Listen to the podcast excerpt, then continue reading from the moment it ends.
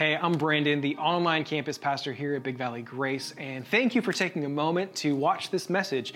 It is the teaching portion from one of our live weekend worship gatherings, and we have those every single weekend here online and in person. And I just want to extend an invitation to you to join us. We're just a local church, local body of believers, and we would love if you would join us uh, on a weekend upcoming here sometime soon. Uh, but as we get headed into this message together, a couple things just want to point you to. One is a connect card. If there's any way that, that we can pray for you, if you want to contact us, that connect card form is just a really great way uh, to let us know that you're joining us. Any next steps you want to take, stuff like that is right on there. Also, if you want to bring an offering, a worshipful gift uh, to King Jesus, you can do that right on our give page on our website or via text. So, hope you enjoy the unpacking, the unfolding of the word as we look at it together. Well, good morning. Welcome to Big Valley Grace Community Church. For those of you who are online, special welcome to you. Thank you for tuning in. And uh, man, we're here to really celebrate the Lord and worship Him today. Hope you brought your Bibles. Uh, take your Bibles and turn to Hebrews chapter 10. Uh, we're going to be in verses 19 through 25. We're going to walk through that passage a little bit. When you came in, you should have received uh, a program that looks similar to this. Inside the program is a study sheet called Hold Fast. It's the title of the message here today. And there's opportunity for you to take notes. And uh, this is really designed for you to take home. There's many verses that I won't be able to cover in depth here today, but I would encourage you to do so. I had one gentleman share with me how his wife just really found delight in these. Uh, we did a memorial service for her just recently. And he said, Boy, my wife really, really turned her on. She grew up in a Catholic background, did not really understand the Bible, and these little verses was really helpful for her to understand the Word of God and to see it for herself. And so many of those verses maybe will be brand new to you. You'll underline them, study them more. Uh, that's really what this piece is for. So if you didn't get one, would you raise up your hand? So we do have ushers that are ready to go. If you missed one, please have one. Anyone? Raise your hand up nice and high. There's some right up here in the front. Anyone else? Just hold them up, keep them up until uh, someone comes by. Boy, there's a lot of good things that are going on at Big Valley. Uh, next week, we start a brand new series. Pastor Joel is leading us on the Believe series. If you haven't picked up your journal, you can do so right after the service. 43 writers. Some of them are pastors and staff, but many of them are sitting right out here. And they're spiritual leaders of the church. Some of them are leading life groups or involved in other ministries. That little devotional is just an excellent, excellent little piece. So we begin next week. So the devotionals start on the 29th, and there are five a week. Uh, so Monday, Tuesday, Wednesday, Thursday, Friday, there's a daily devotional, just like the daily bread, and that will carry you all the way through to November 20th. And it's going to be a great series for us. And the intent of it is to help us to study the Word more deeply. And there's some great resources in terms of how to study the Bible and the significance of what we call Bible doctrines, the foundations of our faith. So take advantage of that. And if you're not connected to a group, do so. Real easy. That's what that brochure is about. Many of them are full. There's still room for uh, many others. And take advantage of the ones that are near you. And it's part of our job, my office, to help you get connected to the right group uh, as much as we can to those that are available. So, I've got some questions for you, and it's right there in your sheet. And I want you to think about this and interact with me on it. So, number one, just think about this in one word. Where are you at today in Christ? Where are you at today in Christ? Just one word. Are you near? Are you far away? That could be one word. Fearful? Uh, progressing? Uh, delighted? Finding delight in Him? What is one word that describes your relationship with Christ? Secondly, what is one word that describes maybe a burden that you are carrying today? Something that's really weighing heavy on your heart. What is one thing that is really heavy on your heart? I want to say in each of these questions, the Lord comes to be near to you. We have an altar room just right through those doors. And right after the service, if you are carrying a heavy burden, the Lord beckons us to cast all of our cares upon Him because He cares deeply for us. And there'll be men and women that are there to help pray for you and help support you. And no matter where you are at in Christ, I want you to know the Lord's arms are open wide to you. He says, Come to me, all you are weary and heavy laden, I'll give you rest. He invites us to seek Him with all of our heart, and when we do, we will be found by Him. These are huge questions that we come every week that we come here. Where am I at with the Lord? What burden am I carrying? Lord, what can I cast? How can I cast my care upon you? Because I know, I know you are faithful to your promises and you care deeply for me. The third is another exercise. I want you to draw a line. Just draw a straight line, horizontal line. And on the far side of the line, put the year that you were born. Put the year that you were born. Now, you don't have to show that to your neighbor, but put the year where you were born. And somewhere, it doesn't have to be in the middle, put today's year, 2022. And then on the far side, put a question mark. We all have one of these, right? The Lord knows our appointed time. That day is set in stone. And many of us are late to appointments, but we won't be late for this one, will we? We're all going to keep this one. Uh, yesterday, I did a graveside service for my uh, dear Aunt Martha. And she lived to be in her late 80s. And she had a sense right about in here a few weeks ago that things were changing in her life. And I got a call from my cousin Danny. He says, Mom's not going to be around much longer. She knew that she was getting really close to this date. And yesterday, when I was in the cemetery, I have many family and friends buried at Wood Colony out by Salida. And as I looked at the headstones, I know for many, they saw this date coming, and there were others, this date took them completely by surprise. They thought they had a lot more time between this date and here. But the Lord said, No, you don't. You really don't. And what's really significant, while this distance here is important, this is really the one that matters right now, is what are you going to do with whatever measure of time the Lord is going to give to you? Because we don't know when this is going to occur. It could be the end of this day. It could be the Lord's going to give us many more years, but what will you do with what God has given to you? When you look in all the scriptures at what Jesus said, there's only one time, only one time in all of Jesus' teachings that he calls somebody a fool. Do you know that? It's in Luke chapter 16, verse 20. In Luke 16, 20, he tells a story of a man who was very wealthy. He was a farmer and he had an incredible harvest. Probably had almonds. he had more than he knew what to do with. And he decided that he needed to build some bigger barns to store all the things that, that he was harvesting. And he was looking forward to a, an incredible retirement. And he was preparing well for that retirement. He probably had visions of a new bass boat or whatever it was that he was going to do. And then the Lord spoke to him and says, You foolish man, says, You fool. You are well prepared to live here, but you have not prepared to live here. What a fool you are. That you spend all the time and energy in this area and you are unprepared for this. Because tonight is the night that you step across this line. And Lord beckons us not to be a fool. All three of these questions was on the, the, the, whoever wrote the book of Hebrews. We don't know who wrote, wrote the book of Hebrews, but that was on their mind too. And we're going to see this really clearly as we go through Hebrews chapter 10, verses 19 through 25.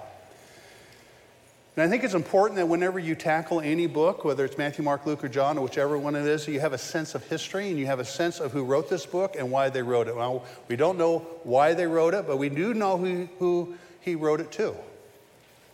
And he wrote it to Jewish Christians for the most part. That doesn't mean that, that there weren't Gentiles or uh, un-Jews, non-Jews that were reading this, but for the most part, this was Jewish Christians. And you get that as you look through the book of Hebrews because and if, if you did not have a Jewish background, there's a lot of Hebrews that won't make any sense. So he was writing to people who understood the rituals of the temple, the sacrifices, the necessity of a high priest, and going into the Holy of Holies and, and sprinkling the blood on the Ark of the Covenant for forgiveness of sins, the sacrificial lamb. He was writing to people who understood that and who had lived that and knew that. There's a sense that the book was written in Rome, or at least to those who were in Rome. In Hebrews chapter 13, verses 34 and 35, it talks about Timothy who had just been released from prison. And we know that Timothy, when you look at 2 Timothy chapter 2, Paul says, Timothy, come visit me because I don't have much time. And we know that he did. And shortly after, he was put into prison by Nero, but Nero died in AD 68 and was released. So this gives us some clues as to when the book was written. And in verse 35, the writer says, Please greet others who are there in Italy.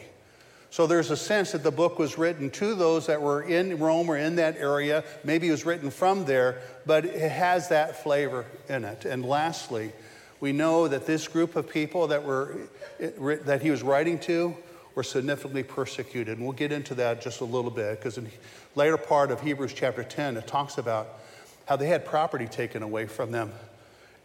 And they released that um, with joy, knowing that there's something better that was ahead. And we'll talk more about that later. But they were significantly persecuted because of their alignment with Christ. The government was against them, the religious, religious rulers were against them. And these were folks that were sorely afflicted, and their leadership. So just imagine all the pastors of Big Valley Grace being hauled away, put in jail. And the writer says, By this time, you all ought to be teachers. So if I don't make it through the rest of the day, will you be able to finish my sermon for me? we all ought to be teachers, right? And then that's where they were. They were without leadership, and he is encouraging them to hold fast and to hold on. So that kind of gives you a flavor as to uh, what is in the background of, of, of, Hebrews and what's writing it that brings us to this point in Hebrews chapter 10, verse um, uh, 29. The writer has several aims, several aims. There's a reason why he's writing. One is that he wants to uh, drive home the point that Jesus Christ is supreme, that there's nothing greater than Jesus Christ. You get that right out of the gate in Hebrews chapter 1. Throughout the whole chapter, and there's 13 chapters in the book of Hebrews, it is Jesus, Jesus, Jesus, Jesus, Jesus. He's greater than any sacrifice, he's greater than any high priest. All things are in him and for him. He is the he is it. And we look forward to the day of seeing him face to face. But there's two other themes that go just right underneath that, and they're not insignificant.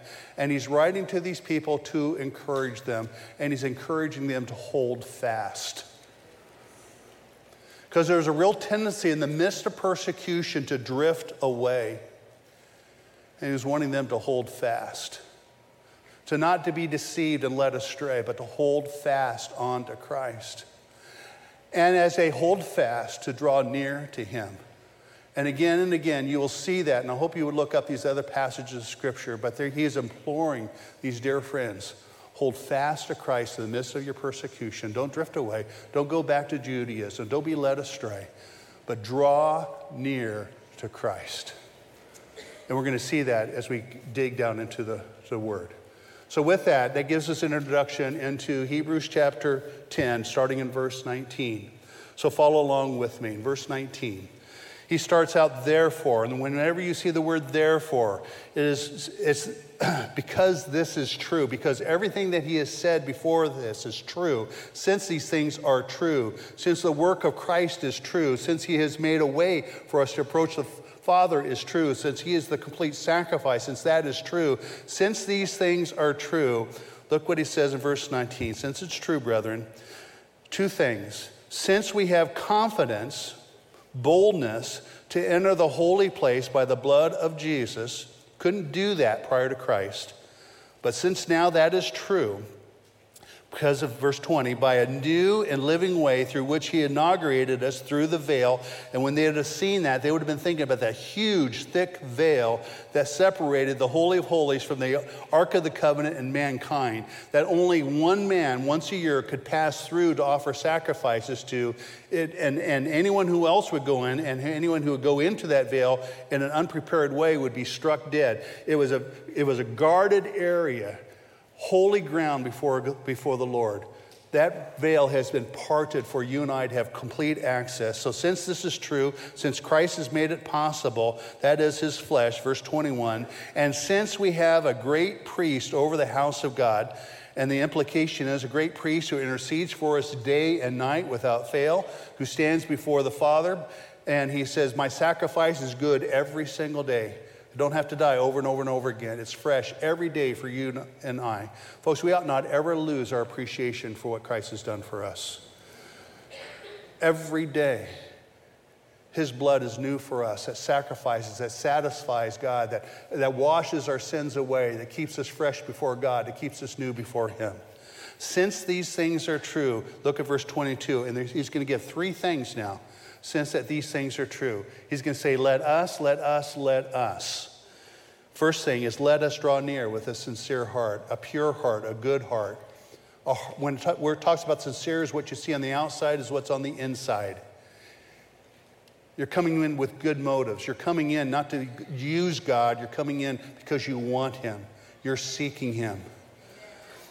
So let us draw near with a sincere heart in full confidence and full assurance of faith, having our hearts sprinkled clean from an evil conscience and our body washed with pure water, just as though we have not sinned, is the implication.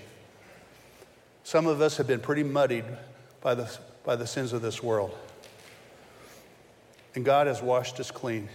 He's removed our sins as far as the east is from the west, as He remembers them no more. And He's granted us full access through Jesus Christ. We ought to stand in holy wonder that we can approach Him and we can call Him Daddy, Father in heaven. And because of what Jesus did, we can boldly draw near to God. And so we ought. The second, let us, is verse 23. Let us hold fast, let us cling. the confession of our hope without wavering, for he who promised is faithful. Who's the one that's faithful? Jesus is faithful. He fails in none of his promises. He will keep every one. So when he promises you, I will be faithful to the end, he'll be faithful to the end. When he promises you that I will never leave you, I'll never desert you, he will keep that promise. Uh, when he has promised, I go to prepare a place for you, he will keep that promise. He is faithful in all of his promises, and we can hold fast to him, this confession of faith. Uh, we can depend upon him. He will not let us down. And verse 24 is the third one. And then, because these things are true, let us consider how to stimulate one another. If you have an NIV, it's how to spur one another on to what? To love and good works, good deeds not forsaking our own assembly together as is the habit of some. And so some were thinking that coming together like this or in small groups was an optional thing. They would make time for it if they had time for it. They didn't see the significance of it. And the writer is saying, folks, we need each other. And we're going to talk about that in just a moment. So don't be like that. Don't forsake the assembly. Make it, make it a priority in your life. So rather than for making a, not a priority, but making a priority, you come together to encourage one another, and that's what I would hope would happen here today, is that each of you would leave encouraged in the Lord, stronger in the Lord, holding fast to Him. I hope that you'll have a sense being drawn near to Him today, that we encourage one another all the more. What does it say? What's the last part? As you see the day drawing near. You see the day drawing near? Things are changing, aren't they? And when you read 2 Timothy chapter 3, when he talks about what it's going to be like as the, as the day draws near to the day of the Lord, man, there's a lot of things that we're seeing today that sure sound like the day of the Lord is coming near. And as we see that that day is getting closer and closer and closer, we need encouragement because things are not going to get better, they're going to get worse. And we'll need one another, we need to support one another. Let's pray. Father, thank you so much for your word. I thank you for the power of your word. I thank you for the promises of your word. I thank you that you alone are faithful. So, Lord, we come together here today. We want to hold fast to you, want to draw near to you. Lord, we want to encourage one another in the Lord. That to- today, Lord, there would be refreshment, that today would be like a cup of cold water in Jesus' name that would help us, Lord, through this next week to hold fast to you, to draw near to you, making you a priority in our life, that we'd seek you with all of our heart for your delight, for our joy, our deep joy. So, Lord, would you just lead us here today? Open our eyes today to your word. In Jesus' name, amen, amen, amen. So, the writer has three concerns to those that he's writing here. And we saw them as we looked at. The first, the first one that you see in verse 22, he's encouraging people to draw near, take advantage, draw near, recognize what Christ has done for us, draw near. Because what Christ has done to us, Draw fast, hold, hold fast unto him, hold fast to our hope, hold fast to our confession. So, everything he's writing about, he's encouraging folks to draw near to God, to hold fast to him, and he's concerned about their isolation. He's concerned that they will drift away. And as they drift away, there's to be a lot of things that are to pull for our attention. In just a few days, uh, we're to have a Labor Day festivities, right? And the barbecues are to come out. And for some of you who don't have gas grills, you're going to have briquettes. And this is a great example that you ought to use for your children. So you put all the coals in and you squirt the, the lighter fluid in it and you light those things up and you get those coals burning and burning and burning until they're all white. Do this. You take your son and your daughter and say, What do you see here? So, man, they're all hot, they're all burning, and they're just right, you know, for that chicken or steak or whatever you're going to put on. And then take your tongs and take one of those coals, just one, and you take it aside and you come back 15 minutes later, and now what do you see, son? What do you see, honey? What do you see? Well, they're all burning. What about that one? It's not burning. How come? It moved away from the pile. It will. In just a few minutes, that coal will become cold. if it stays in the pile, it stays hot. That's why we need each other. It's really easy for us to drift away. It's really easy for us to be led astray and deceived. It's really easy for our faith to grow cold when we move away from the pile. We need each other. We were made to be together, to be connected to one another. And so the writer's concerns is that we would draw near to God, that we'd hold fast to Him, and he was concerned about our isolation, that we would not be isolated from one another. So, how do we draw near to God? I'm going to suggest several things. One, look at Hebrews chapter 10, verse 22. How do we draw near to God? Let us draw near with a sincere heart. So, the very first thing, how do we draw near to God? We need to draw with a sincere heart. That we come in with pure motives. We're not coming to Him like the cosmic Santa Claus, where that we want Him to be our servant. We would need to recognize that He is our God and we exist for Him and that we are best when we are closest to Him. We come to Him because we need Him. We, we come to Him, we know that because that, that there's an emptiness in us that only He can fill. And so our motives when we come to Him need to be pure, they need to be sincere. The second thing that it says, and it's right here in verse 22, we come to Him confidently. Look at 1022 again.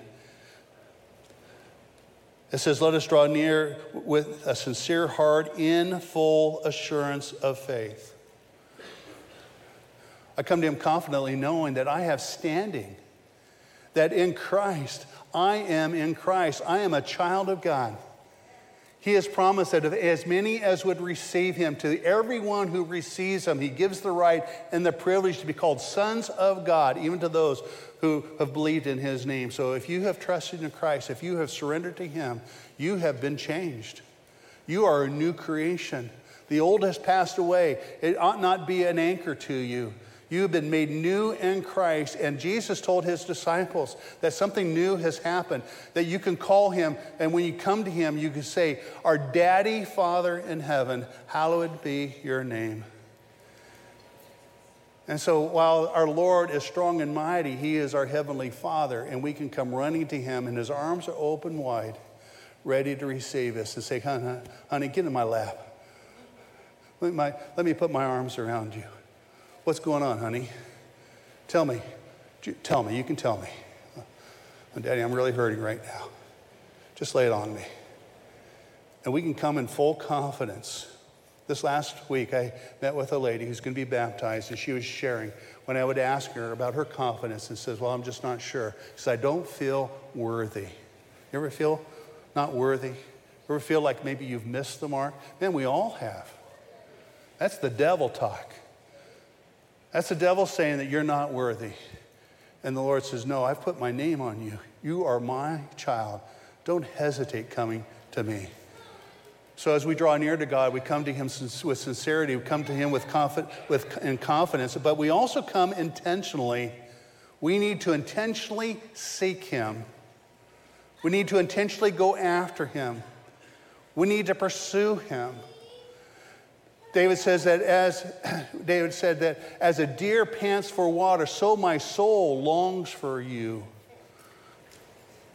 When you, I see many couples that are here today, you went after each other, didn't you? I don't know who was the initiator in your relationship, but I went after my wife. I became very interested in her. I wanted to spend time with her. I wanted to do things with her.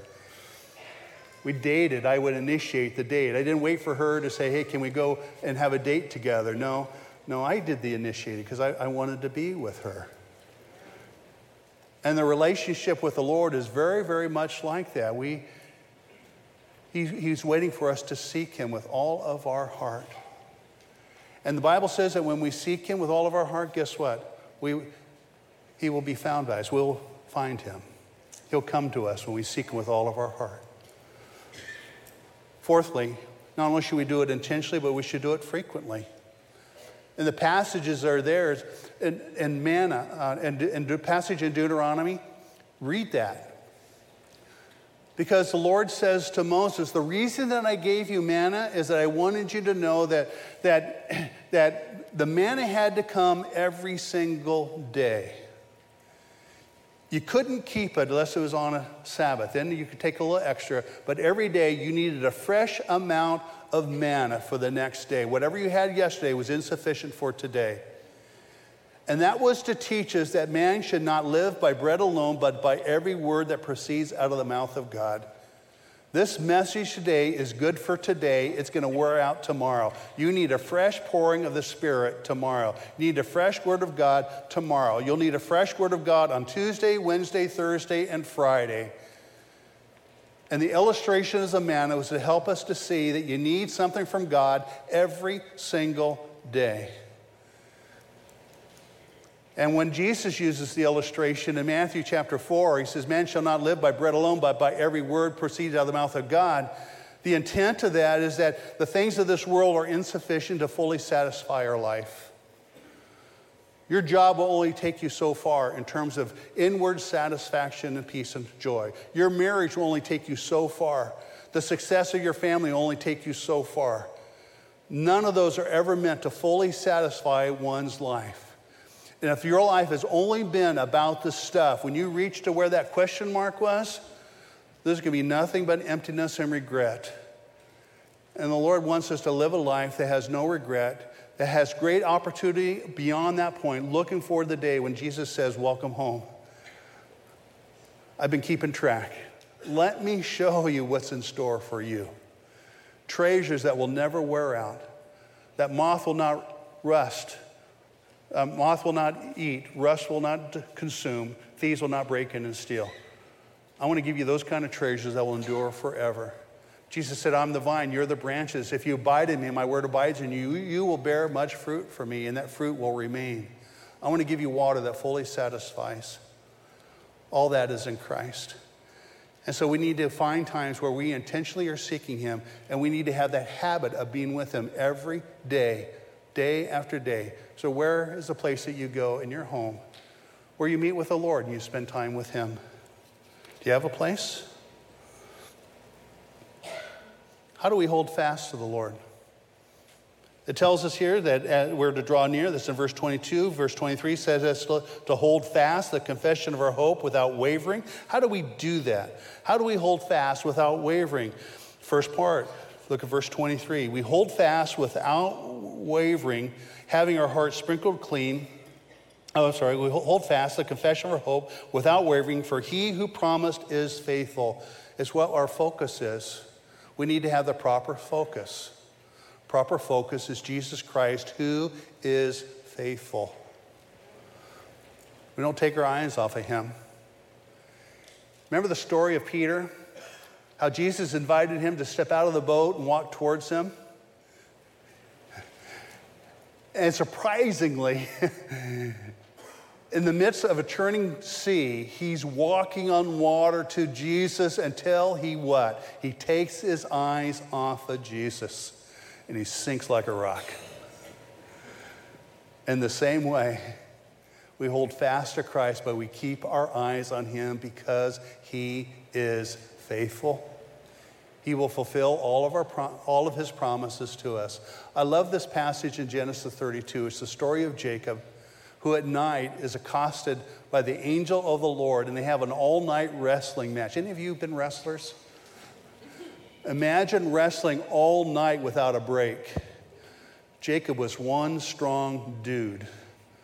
For hours they wrestled in the night. Through pain, he wrestled in the night. And as morning was breaking, the angel says, You need to let me go. And Jacob says, I'm not letting you go until you bless me. And when I think of what it means to hold fast, I think of that story of Jacob, where there are times in pain we hold fast onto Christ until, Lord, you bless me. I'm not going to let go of you.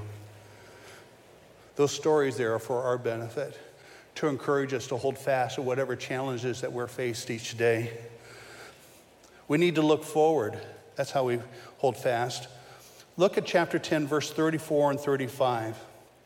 Here's the story of the people that he was writing to. If you look over just in a few verses more, the writer says, You showed sympathy to the prisoners. You accepted joyfully the seizure of your property, knowing that you have for yourselves a better possession and a lasting one.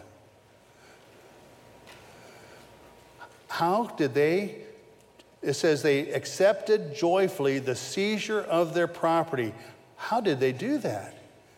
Because they knew that they had for themselves something better and something more lasting was ahead of them.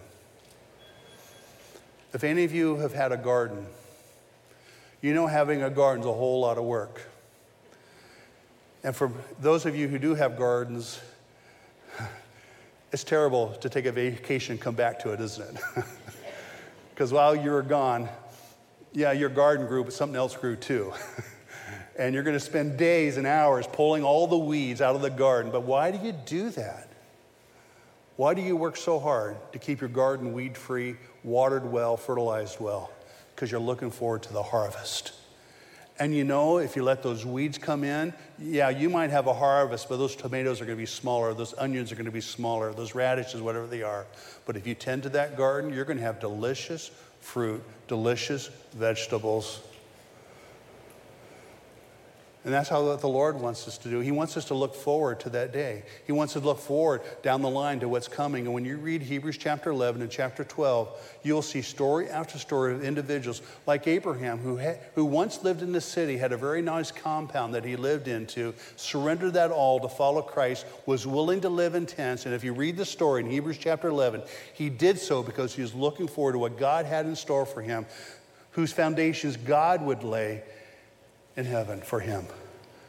When Moses looked at all the treasures of Egypt, and I think the discovery of King Tut in the late 40s, the reason that that was unfolded and why that had been hidden for centuries is so that you and I would be wowed with the treasures of Egypt, because that was small compared to the glory of Egypt.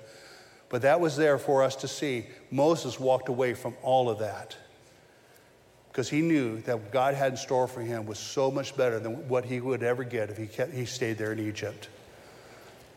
And so, how we hold fast is that we look forward. We look forward to what God has in store for us. We also follow the example of those who've gone on before us, like my Aunt Martha. There are people here in our church who have been holding fast and been drawing near through the death of their child, through the death of their loved one, through the prodigalness of their family and their children, through the, for the struggles of divorce. Whatever, whatever your story is, there are people here who've passed through those deep waters and they had been holding fast. How have you held fast? How have you drawn near to God in that process? And they lay for us an example. In, in Hebrews chapter 12, it talks about that those who've gone on before us become a part of a great cloud of witnesses who are in the stands cheering us on. Any of you ever walk, go through a 5K run at all? My wife has. I haven't. I've been one of those that stood on the side, but those who do, do so. You watch. There are people on the side, the Tour de France, there's people on the road. Encourage them on. You can make it. It's just up the road, it's just over the hill. You're so close. You got a mile to go, got a half mile to go. Keep pressing on. You can finish, you can do it. And when you are in those races, yeah, it's nice to be first, but boy, you're just glad you crossed the finish line. And that's what heaven's going to be like. It's not that you cross first, it's that you cross and you fall into the arms of Jesus and he says, Welcome home. And we have an example of that. And those who've gone on before us, and those who are even amongst us, who are experiencing those stories of life, who are holding fast and drawing near. And then how do we hold fast? We embrace the testing, James 1 2 talks about how when we encounter various difficulties and trials, we rejoice because we know that God's at work in our life. He's not absent from the trials and afflictions that we have. And that these things are producing in us uh, endurance and perseverance, and He's wanting to make us perfect and complete, lacking in nothing. That's His desire for us. He's refining us. There's nothing good that's come out of our life that hasn't come through out of the fires of testing. Right? Even bankruptcy. There's things that come out of bankruptcy that refine you to help you to be better. I've known of individuals, I've gone through that several times, and each time they, they come better than what they ever were before as God refines them and renews them. And He can do that in your life too.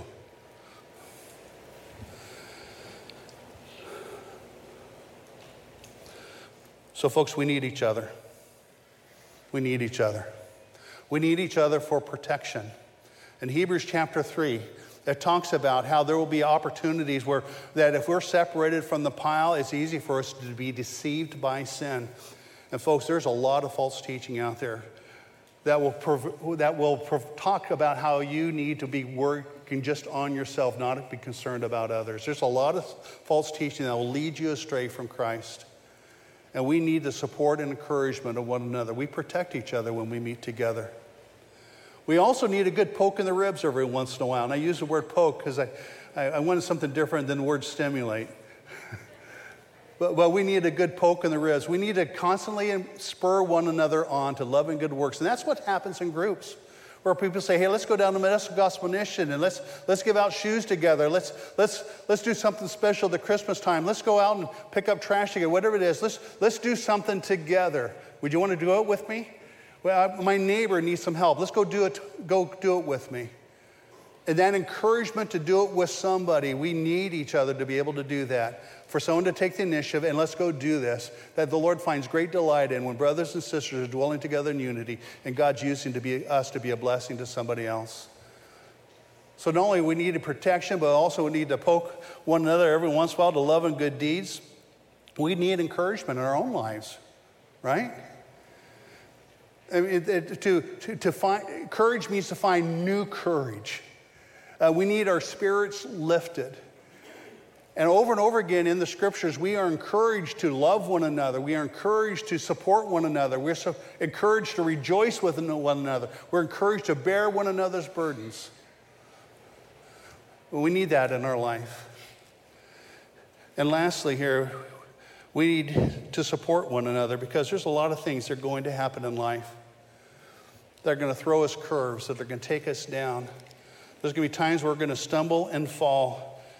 And there'll be times when we are going to be crying. There's going to be times where we need people to surround us, to support us, and to help us in those times of need. So, what's ahead?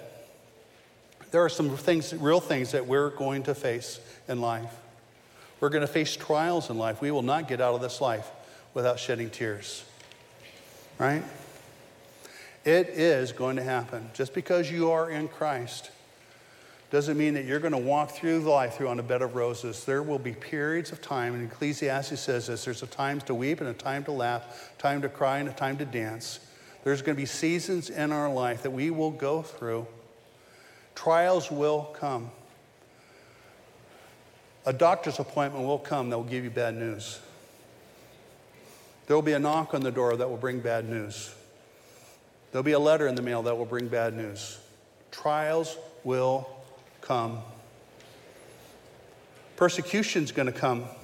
Or, I'm sorry, temptations are going to come. 1 Corinthians 10 13 says that there's no temptation that any of us will encounter that's not common to man. You're struggling with lust? Welcome to the club.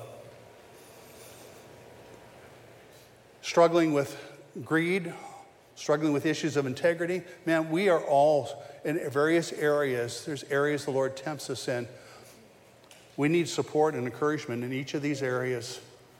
We will face temptations. We ought not face them alone. We will need help. And that's what Celebrate Recovery is all about to help those that are caught in the enemy's snares, because some of those things you just can't get out of by yourself. Persecution is going to come. Jesus said that as people have persecuted me, you'll be persecuted too. We ought not to be surprised when persecution comes because of Christ. As he was persecuted, so will we be. What's ahead of us is answered prayer. There'll be times when we will pray together, and there'll be times when the Lord will say that not that our individual prayers aren't significant, but there'll be times where He will want us to pray together for that prodigal son or daughter to pray together about that unemployment issue. And the Lord, is as though the Lord says that when they pray, I will answer. And so there will be times when we will pray together and we'll see prayers answered together. And the Lord does that so that we can rejoice together and we can see Him move and work together. Isn't that cool? And then there are times coming in our life that we'll have celebrations and we'll be able to celebrate together. And Luke 15 is just a perfect illustration of that where a farmer who loses a lamb finds it and tells everybody about it and they celebrate together.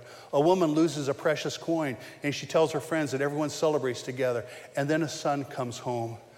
And then the whole world knows. And they kill the fatted calf because my son, who I thought was dead, is now alive. And we celebrate together. And that's the joy of being in groups together when we can do that together. I love this picture. Check this picture out. One of the favorite places that we go, and I, have taken my grandkids there, is the Calaveras big trees. They are huge, huge trees.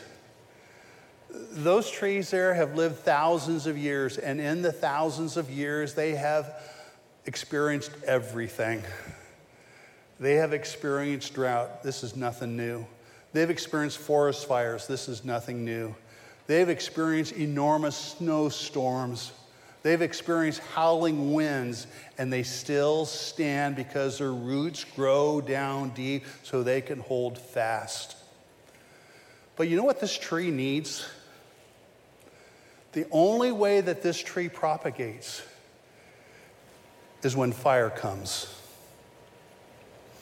And the heat from the flames causes those little cones to pop open and the seeds fall into the ash and when the fire is all done, they sprout and they grow. Isn't that amazing? That God has designed this tree to withstand the fires. That's, that bark is impervious to fires. But it needs fire in order for it to grow and to thrive and to give off new life. And that's what exactly what he does in each of our lives as he introduces fires and trials and tribulations and temptations, that new life comes out of those things when it's in the Lord's hands. I've given you a prayer in your sheet. I'm not going to go through each one of those points right now for sake of time, but I want to give you an assignment that this next week that you pray for our church as I've listed there. You pray that our church would be a place where the broken who come are broken would find healing. For those who are lost would be found. For those who are detached from a family would find a new family. And as you pray through those three, those 10 things that are there, pray, Lord, Lord, would you use me and my family in any way that you would want in any of these areas to be a part of somebody finding you? That I would be a part of your work and bringing healing to someone and helping them to find a family to somebody who's been detached and lost. For that prodigal son to come home. Lord, would you use me a part of your healing process in that, in that person's life? Lord, would you use me? But would you pray for us that our church would be this kind of church? That those who are far away would be brought near. That those who are lost would be found. That those who need a family would find it here at Big Valley Grace. So here's the so what. Folks, life is better connected. That song that says, I am an island, that wasn't a song written by the Holy Spirit. and that wasn't written by somebody who knew Christ. Lord does not want us to be an island. He does not want us to be separated from His people. We need each other. We grow best in community. So let's get connected. Find a place to belong. There are places to belong in men's ministry that meets here every Monday night and, and Monday morning over in Ceres every Monday morning. uh, here on Monday night. There's women's groups that are meeting. There's the teams of ushers that you see here. They not only serve you here, but they pray for one another. They help one another. In Ohana Island, they not only serve, but they encourage one another. Be in a place where you are known. Get connected to be supported to the body of Christ so that you might grow and flourish in Him, so that you might draw near to Him and you might hold fast to Him. That would be the Lord's desire. Let me pray. Father, I thank you for the privilege and opportunity today to teach your word and open your word, for Father, for your benefit, Lord, for your glory. Lord, that you would help us to be men and women that would hold fast to you, that we'd be eager to draw near to you. And Lord, that we would encourage one another, spurring one another to be the kind of people you would want us to be in our workplace, in our homes, within our families, wherever you would take us. So, Lord, have your perfect way with us. Lord, would your blessing be upon us? Would you fill us with your spirit? Would you use us to your glory in the days and weeks to come?